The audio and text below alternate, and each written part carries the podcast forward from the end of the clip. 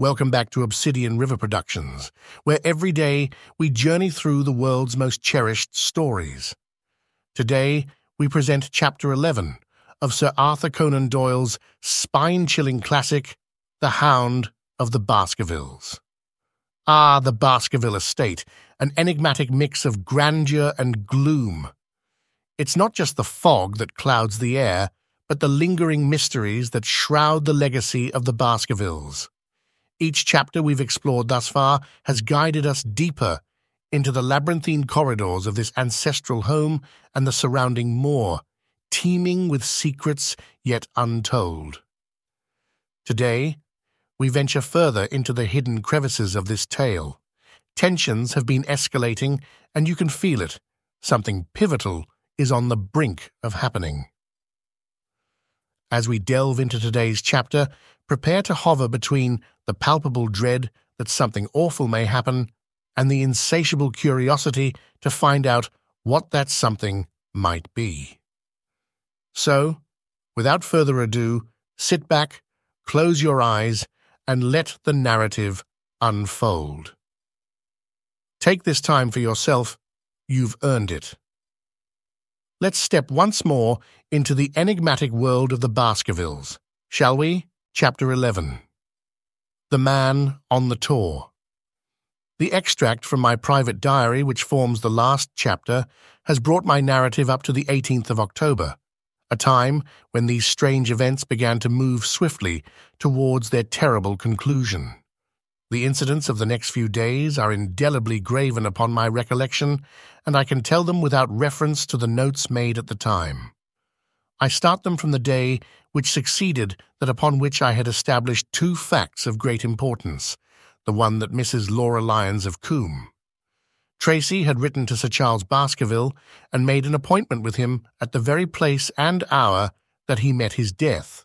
The other that the lurking man upon the moor was to be found among the stone huts upon the hillside. With these two facts in my possession, I felt that either my intelligence or my courage must be deficient if I could not throw some further light upon these dark places. I had no opportunity to tell the baronet what I had learned about Mrs. Lyons upon the evening before, for Dr. Mortimer remained with him at cards until it was very late. At breakfast, however, I informed him about my discovery and asked him whether he would care to accompany me to Coombe Tracey. At first he was very eager to come, but on second thoughts it seemed to both of us that if I went alone, the results might be better. The more formal we made the visit, the less information we might obtain. I left Sir Henry behind, therefore, not without some prickings of conscience, and drove off upon my new quest. When I reached Coombe Tracey, I told Perkins to put up the horses, and I made inquiries for the lady whom I had come to interrogate. I had no difficulty in finding her rooms, which were central and well appointed. A maid showed me in without ceremony, and as I entered the sitting room, a lady, who was sitting before a Remington typewriter, sprang up with a pleasant smile of welcome. Her face fell, however, when she saw that I was a stranger and she sat down again and asked me the object of my visit. The first impression left by Mrs. Lyons was one of extreme beauty. Her eyes and hair were of the same rich hazel colour, and her cheeks, though considerably freckled, were flushed with the exquisite bloom of the brunette, the dainty pink, which lurks at the heart of the sulphur rose. Admiration was, I repeat, the first impression. But the second was criticism. There was something subtly wrong with the face, some coarseness of expression, some hardness, perhaps, of eye, some looseness of lip, which marred its perfect beauty. But these, of course, are afterthoughts.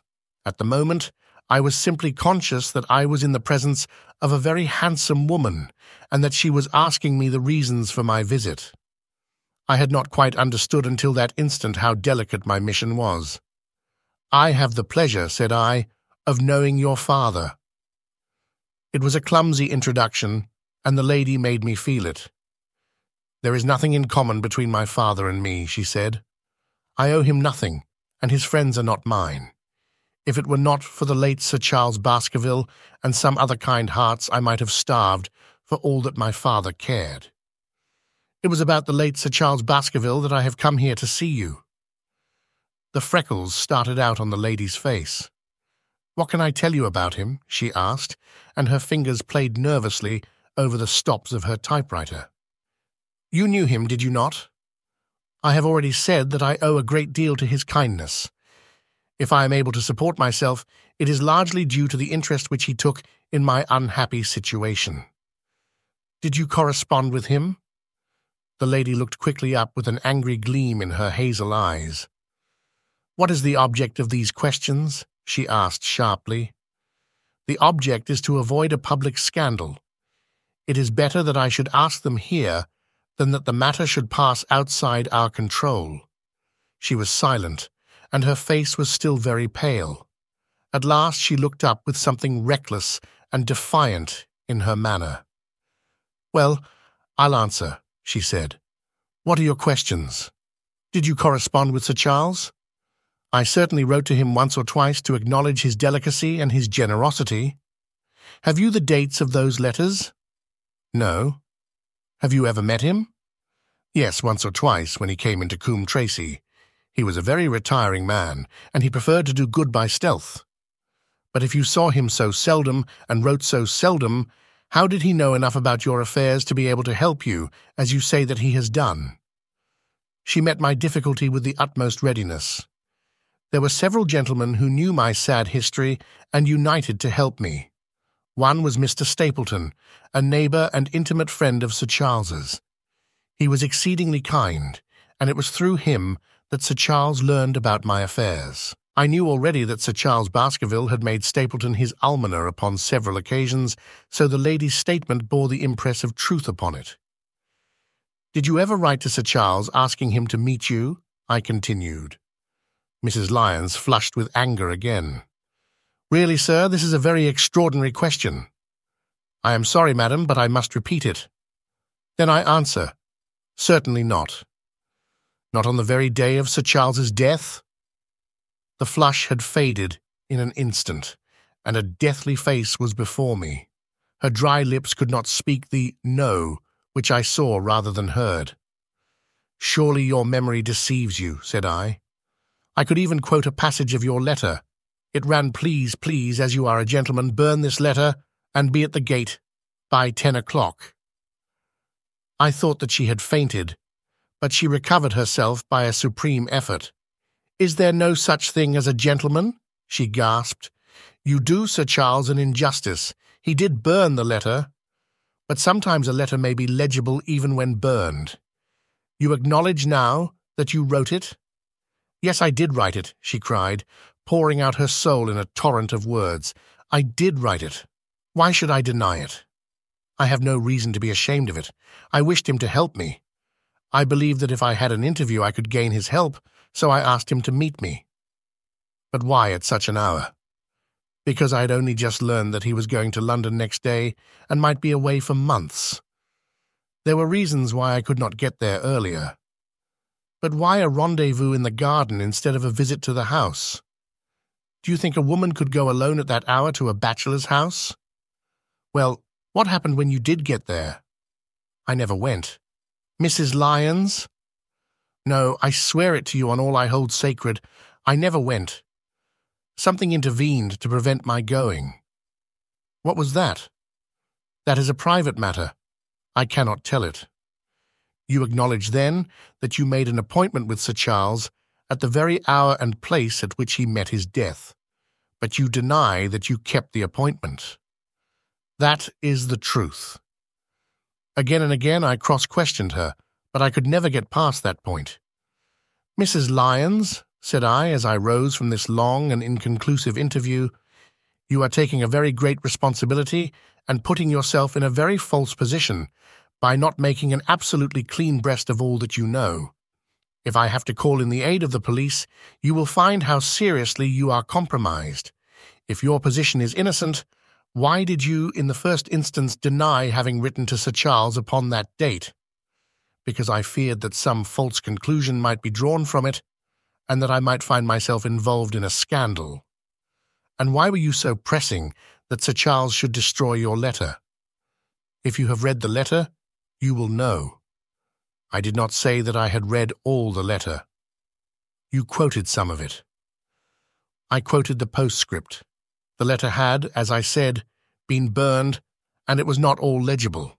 I ask you once again why it was that you were so pressing that Sir Charles should destroy this letter which he received on the day of his death. The matter is a very private one. The more reason why you should avoid a public investigation. I will tell you then. If you have heard anything of my unhappy history, you will know that I made a rash marriage and had reason to regret it. I have heard so much. My life has been one incessant persecution from a husband whom I abhor. The law is upon his side, and every day I am faced by the possibility that he may force me to live with him. At the time that I wrote this letter to Sir Charles, I had learned that there was a prospect of my regaining my freedom if certain expenses could be met. It meant everything to me peace of mind, happiness, self respect, everything. I knew Sir Charles's generosity, and I thought that if he heard the story from my own lips, he would help me. Then how is it that you did not go? Because I received help in the interval from another source. Why, then, did you not write to Sir Charles and explain this? So I should have done had I not seen his death in the paper next morning. The woman's story hung coherently together, and all my questions were unable to shake it. I could only check it by finding if she had indeed instituted divorce proceedings against her husband at or about the time of the tragedy. It was unlikely that she would dare to say that she had not been to Baskerville Hall if she really had been, for a trap would be necessary to take her there, and could not have returned to Coombe Tracey until the early hours of the morning. Such an excursion could not be kept secret. The probability was, therefore, that she was telling the truth, or at least a part of the truth. I came away baffled and disheartened. Once again, I had reached that dead wall which seemed to be built across every path by which I tried to get at the object of my mission. And yet, the more I thought of the lady's face and of her manner, the more I felt that something was being held back from me. Why should she turn so pale? Why should she fight against every admission until it was forced from her? Why should she have been so reticent at the time of the tragedy? Surely the explanation of all this could not be as innocent as she would have me believe. For the moment I could proceed no farther in that direction, but must turn back to that other clue which was to be sought for among the stone huts upon the moor. And that was a most vague direction. I realized it as I drove back, and noted how hill after hill showed traces of the ancient people. Barrymore's only indication had been that the stranger lived in one of these abandoned huts, and many hundreds of them are scattered throughout the length and breadth of the moor. But I had my own experience for a guide, since it had shown me the man himself standing upon the summit of the Black Tor. That, then, should be the centre of my search. From there, I should explore every hut upon the moor until I lighted upon the right one. If this man were inside it, I should find out from his own lips at the point of my revolver if necessary, who he was and why he had dogged us so long. He might slip away from us in the crowd of Regent Street, but it would puzzle him to do so upon the lonely moor.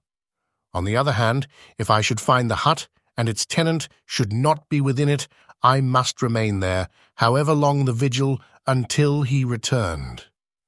Holmes had missed him in London. It would indeed be a triumph for me if I could run him to earth where my master had failed. Luck had been against us again and again in this inquiry, but now at last it came to my aid. And the messenger of good fortune was none other than Mr. Frankland, who was standing, grey whiskered and red faced, outside the gate of his garden, which opened on to the high road along which I travelled. Good day, Dr. Watson, cried he with unwonted good humour. You must really give your horses a rest, and come in to have a glass of wine, and to congratulate me. My feelings towards him were very far from being friendly after what I had heard of his treatment of his daughter, but I was anxious to send Perkins and the wagonette home, and the opportunity was a good one. I alighted and sent a message to Sir Henry that I should walk over in time for dinner. Then I followed Frankland into his dining room. It is a great day for me, sir. One of the red-letter days of my life, he cried with many chuckles. I have brought off a double event. I mean to teach them in these parts that law is law, and that there is a man here who does not fear to invoke it. I have established a right of way through the centre of Old Middleton's Park, slap across it, sir, within a hundred yards of his own front door. What do you think of that? We'll teach these magnates that they cannot ride roughshod over the rights of the commoners. Confound them!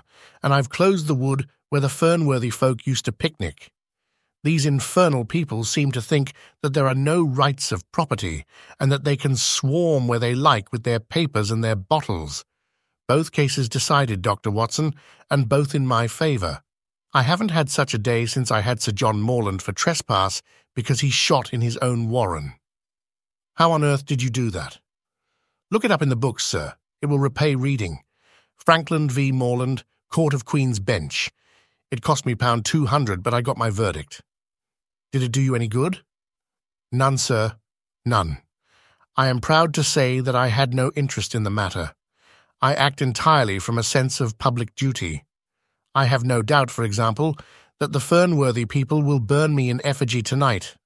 I told the police last time they did it that they should stop these disgraceful exhibitions. The county constabulary is in a scandalous state, sir, and it has not afforded me the protection to which I am entitled. The case of Frankland v. Regina will bring the matter before the attention of the public. I told them that they would have occasion to regret their treatment of me, and already my words have come true. How so? I asked. The old man put on a very knowing expression. Because I could tell them what they are dying to know, but nothing would induce me to help the rascals in any way. I had been casting round for some excuse by which I could get away from his gossip, but now I began to wish to hear more of it. I had seen enough of the contrary nature of the old sinner to understand that any strong sign of interest would be the surest way to stop his confidences. Some poaching case, no doubt, said I with an indifferent manner. Ha, ha, my boy, a very much more important matter than that. What about the convict on the moor? I stared. You don't mean that you know where he is, said I. I may not know exactly where he is, but I'm quite sure that I could help the police to lay their hands on him. Has it never struck you that the way to catch that man was to find out where he got his food, and so trace it to him? He certainly seemed to be getting uncomfortably near the truth. No doubt, said I, but how do you know that he is anywhere upon the moor? I know it because I have seen with my own eyes the messenger who takes him his food. My heart sank for Barrymore. It was a serious thing to be in the power of this spiteful old busybody. But his next remark took a weight from my mind. You'll be surprised to hear that his food is taken to him by a child. I see him every day through my telescope upon the roof. He passes along the same path at the same hour, and to whom should he be going except to the convict? Here was luck indeed, and yet I suppressed all appearance of interest. A child. Barrymore had said that our unknown was supplied by a boy. It was on his track, and not upon the convicts, that Frankland had stumbled. If I could get his knowledge, it might save me a long and weary hunt. But incredulity and indifference were evidently my strongest cards. I should say that it was much more likely that it was the son of one of the moorland shepherds taking out his father's dinner. The least appearance of opposition struck fire out of the old autocrat. His eyes looked malignantly at me, and his grey whiskers bristled like those of an angry cat. Indeed, sir, said he, pointing out over the wide-stretching moor. Do you see that black tor over yonder? Well, do you see the low hill beyond, with the thorn bush upon it? It is the stoniest part of the whole moor. Is that a place where a shepherd would be likely to take his station? Your suggestion, sir, is a most absurd one. I meekly answered that I had spoken without knowing all the facts. My submission pleased him, and led him to further confidences.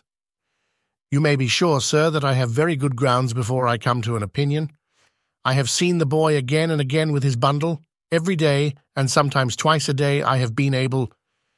But wait a moment, Dr. Watson. Do my eyes deceive me, or is there at the present moment something moving upon that hillside? It was several miles off, but I could distinctly see a small dark dot against the dull green and grey. Come, sir, come, cried Frankland, rushing upstairs. You will see with your own eyes and judge for yourself. The telescope, a formidable instrument mounted upon a tripod, stood upon the flat leads of the house. Frankland clapped his eye to it and gave a cry of satisfaction. Quick, Dr. Watson, quick, before he passes over the hill. There he was, sure enough, a small urchin with a little bundle upon his shoulder, toiling slowly up the hill. When he reached the crest, I saw the ragged, uncouth figure outlined for an instant against the cold blue sky. He looked round him with a furtive and stealthy air, as one who dreads pursuit. Then he vanished over the hill. Well, am I right? Certainly there is a boy who seems to have some secret errand. And what the errand is, even a county constable could guess. But not one word shall they have from me, and I bind you to secrecy also, Dr. Watson. Not a word. You understand. Just as you wish. They have treated me shamefully, shamefully. When the facts come out in Frankland v. Regina, I venture to think that a thrill of indignation will run through the country. Nothing would induce me to help the police in any way. For all they cared, it might have been me, instead of my effigy, which these rascals burned at the stake. Surely you are not going. You will help me to empty the decanter in honor of this great occasion.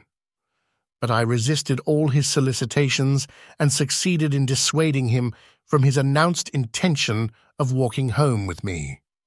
I kept the road as long as his eye was on me, and then I struck off across the moor and made for the stony hill over which the boy had disappeared. Everything was working in my favor, and I swore that it should not be through lack of energy or perseverance that I should miss the chance which fortune had thrown in my way. The sun was already sinking when I reached the summit of the hill, and the long slopes beneath me were all golden green on one side and grey shadow on the other. A haze lay low upon the farthest skyline, out of which jutted the fantastic shapes of Belliver and Vixen Tor. Over the wide expanse there was no sound and no movement. One great grey bird, a gull or curlew, soared aloft in the blue heaven. He and I seemed to be the only living things between the huge arch of the sky and the desert beneath it. The barren scene, the sense of loneliness, and the mystery and urgency of my task all struck a chill into my heart. The boy was nowhere to be seen, but down beneath me in a cleft of the hills there was a circle of the old stone huts, and in the middle of them there was one which retained sufficient roof to act as a screen against the weather. My heart leaped within me as I saw it. This must be the burrow where the stranger lurked. At last my foot was on the threshold of his hiding place. His secret was within my grasp. As I approached the hut, walking as warily as Stapleton would do when with poised net he drew near the settled butterfly, I satisfied myself that the place had indeed been used as a habitation. A vague pathway among the boulders led to the dilapidated opening which served as a door. All was silent within. The unknown might be lurking there, or he might be prowling on the moor. My nerves tingled with the sense of adventure. Throwing aside my cigarette, I closed my hand upon the butt of my revolver, and walking swiftly up to the door, I looked in. The place was empty, but there were ample signs that I had not come upon a false scent. This was certainly where the man lived. Some blankets rolled in a waterproof lay upon that very stone slab upon which Neolithic man had once slumbered. The ashes of a fire were heaped in a rude grate. Beside it lay some cooking utensils and a bucket half full of water. A litter of empty tins showed that the place had been occupied for some time, and I saw as my eyes became accustomed to the checkered light a pannikin and a half-full bottle of spirits standing in the corner. In the middle of the hut, a flat stone served the purpose of a table, and upon this stood a small cloth bundle, the same, no doubt, which I had seen through the telescope upon the shoulder of the boy. It contained a loaf of bread, a tinned tongue, and two tins of preserved peaches. As I set it down again, after having examined it, my heart leaped to see that beneath it there lay a sheet of paper with writing upon it. I raised it, and this was what I read, roughly scrawled in pencil. Dr. Watson has gone to Coombe Tracey. For a minute, I stood there with the paper in my hands, thinking out the meaning of this curt message. It was I, then, and not Sir Henry, who was being dogged by this secret man. He had not followed me himself, but he had set an agent, the boy, perhaps, upon my track, and this was his report. Possibly I had taken no step since I had been upon the moor which had not been observed and reported. Always there was this feeling of an unseen force, a fine net, drawn round us with infinite skill and delicacy, holding us so lightly that it was only at some supreme moment that one realized that one was indeed entangled in its meshes. If there was one report, there might be others, so I looked round the hut in search of them.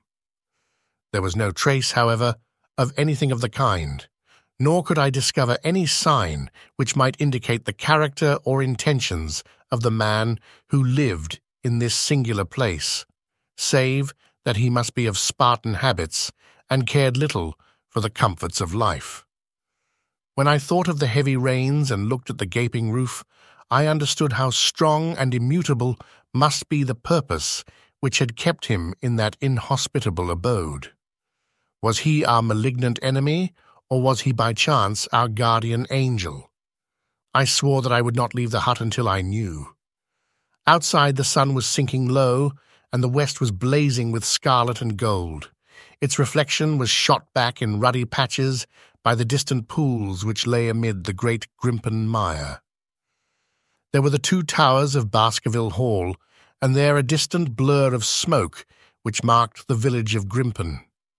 Between the two, behind the hill, was the house of the Stapletons. All was sweet and mellow and peaceful in the golden evening light, and yet as I looked at them, my soul shared none of the peace of nature, but quivered at the vagueness and the terror of that interview which every instant was bringing nearer. With tingling nerves but a fixed purpose, I sat in the dark recess of the hut and waited with sombre patience for the coming of its tenant. And then at last I heard him. Far away came the sharp clink of a boot striking upon a stone, then another and yet another, coming nearer and nearer. I shrank back into the darkest corner and cocked the pistol in my pocket, determined not to discover myself until I had an opportunity of seeing something of the stranger. There was a long pause, which showed that he had stopped. Then once more the footsteps approached, and a shadow fell across the opening of the hut. It is a lovely evening, my dear Watson, said a well-known voice. I really think that you will be more comfortable outside than in. Thank you for tuning in to another captivating chapter of The Hound of the Baskervilles on Obsidian River Productions. We hope this episode has been as engrossing for you as it has been for us to produce. If you're eagerly awaiting what happens next in this compelling saga, make sure you're subscribed to our podcast. And if you wish to delve even deeper into our curated literary collection, consider joining the Obsidian River Vault. There, you'll find uninterrupted access to all our daily episodes and much more. Just visit obsidianriver.com slash vault for details. We'd love to hear your thoughts on this unfolding mystery. Feel free to drop us a review or reach out on our social media platforms to share your theories and observations. If you know someone who might enjoy our narrations, please don't hesitate to share this podcast with them. Sharing great stories enriches everyone's experience. Until the next episode, keep the pages turning, even if they're virtual, and let your imagination soar. See you soon for another chapter.